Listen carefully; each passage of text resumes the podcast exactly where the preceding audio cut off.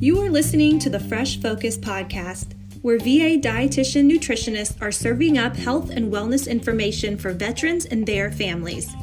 In addition to being in clinic, chatting over the phone, or using Video Connect, we are taking a new approach to increase your access with this podcast, sharing bites of information from your dietitians when it's convenient for you.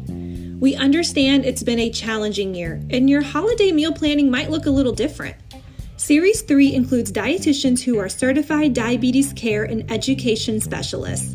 They are serving up a taste of the holidays, focusing on diabetes meal planning. This year, when you set the holiday table, keep an empty chair in mind, one that not only represents veterans who walk through our doors, but the ones that are no longer here to speak their voice. Grab a notebook and get ready for menu ideas, shopping, and cooking tips. This series will keep you moving towards your health goals, all while being a top notch holiday host. Hello, everyone, and welcome to the Fresh Focus Podcast, a podcast where we give you bite sized food and nutrition tips to chew on in between office visits. I'm Natalie, one of your Marion VA Healthcare Dietitian Nutritionists. I'm also a certified diabetes care and education specialist with over 20 years' experience. After all the guests leave and the dishes are washed, it can feel like such a crash of adrenaline. And then you open up the fridge and all you see is leftovers. After cooking for the holidays, you probably don't want to cook for the rest of the week. I get it. I found myself in that boat a time or two. Individuals with diabetes often feel guilty after eating so many sweets throughout the holidays, and then they see the impact on their blood sugars. If you find yourself feeling this way, the key to getting your blood sugars back on track is to work on getting back to the basics the very next day. Don't throw in the towel on eating healthy and give up. There is no need to do a fast, a fad diet, or to sit around and binge on leftovers. Let's talk about getting back to the basics. You may remember that in Series 1, the Marion VA dietitians covered the healthy plate method. In this episode, we are going to be talking about using the healthy plate method for diabetes meal planning. We will also cover how to use up those holiday leftovers. The healthy plate for diabetes has more of an emphasis on carbohydrate portions, or carbs as we often call them. These are the foods that have the biggest effect on blood sugar levels. When I used to work with children with diabetes, we taught them that carbs are like cheetahs, they run your blood sugar up fast. Proteins are like ponies, slow and steady. And the fats are like frogs, so slow to raise your blood sugars. Hopefully, that simple comparison will help you to remember how the different groups affect blood sugars. I want you to imagine that you are holding one of those plastic disposable plates that's divided into three sections. You probably have one in your cabinets right now.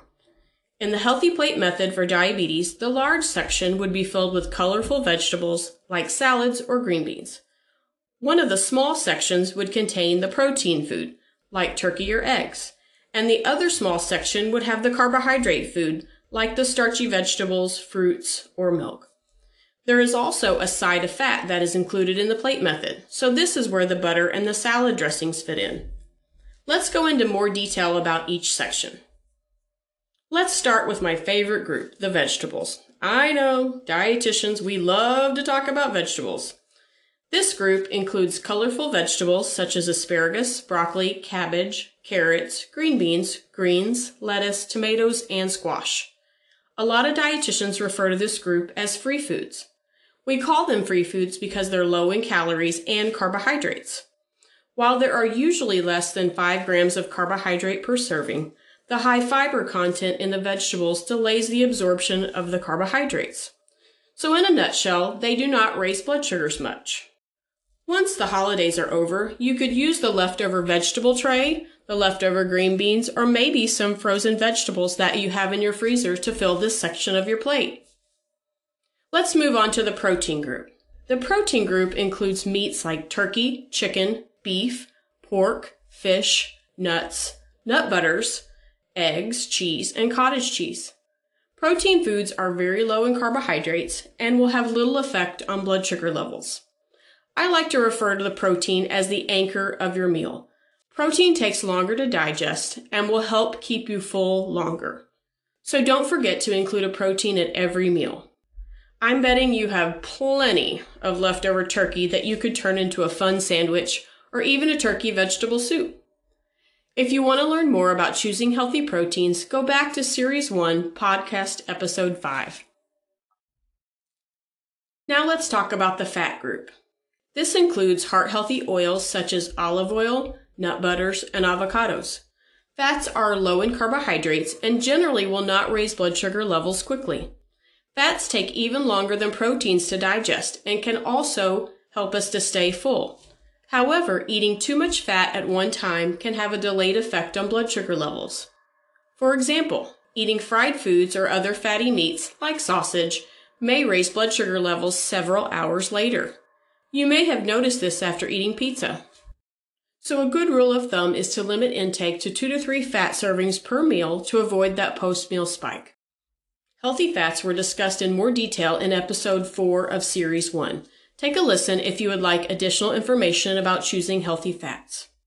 Now, let's take a look at carbohydrates. Carbohydrates are the part of food that has the biggest effect on glucose levels. Fruits, milk, and starches such as bread, cereal, pasta, rice, potatoes, corn, and beans all contain carbohydrates. A lot of the clients that I see believe that they have to avoid carbohydrates altogether. The truth is, you can enjoy foods with carbohydrate as long as you're mindful of your portions. It is important to be as consistent as possible in your carbohydrate intake, especially if you're on a set medication or insulin that you take at meals. For example, certain diabetes medications such as glipizide or rapid acting insulins like Novolog work quickly. If you do not eat carbohydrates when you take them, you may end up with hypoglycemia or a low blood sugar level. Being consistent with your carbohydrate intake can help prevent the roller coaster of blood sugar levels, meaning when you have the highs and the lows. For example, if you take your diabetes medication and you eat a meal with no carbohydrates, Let's say you have a cup of coffee and only eggs for breakfast. You may wind up with a low reading after your meal. On the other hand, if you binge on high carb foods like dressing, cranberry sauce, rolls, sweet potatoes, and pie, then you will likely have a very high reading after that meal. So, how can the plate method help you to be more consistent with your carbohydrate intake?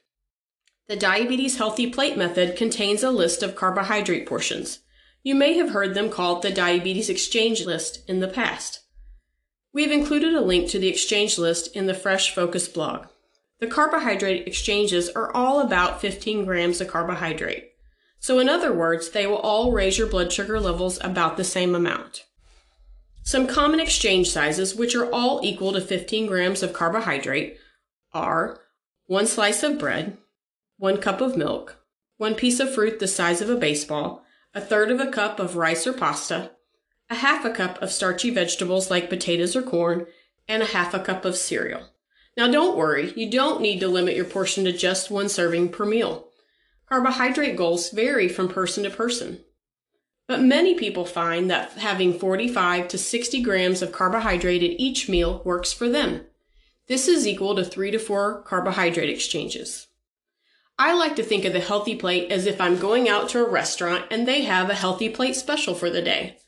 On the healthy plate special today, I'm allowed to choose a protein food, like a turkey, chicken, or fish. The salad bar is unlimited, which would include the vegetables, but I'm only allowed to choose three carbohydrate side items. So if I choose three carbohydrate exchanges, then three times 15 grams of carbohydrate would equal 45 grams for the entire meal. Now notice I did not count the meats, vegetables, or fats in the carbohydrates. The healthy plate method is very helpful when you do not have a label to read or you're dining out. However, if you do have a label handy, always go by the food label.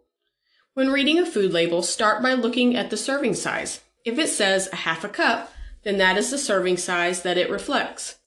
Move down the label until you see total carbohydrates. Our pretend label says 30 grams of carbohydrate. So if you eat one cup, then you are actually eating 60 grams of carbohydrate.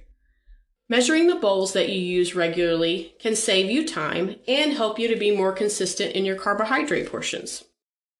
As I mentioned earlier, carbohydrate goals can vary from person to person. Some individuals even take their insulin based on the amount of carbohydrates that they eat. Food and glucose journals are very helpful when it comes to monitoring your intake and your blood sugar levels.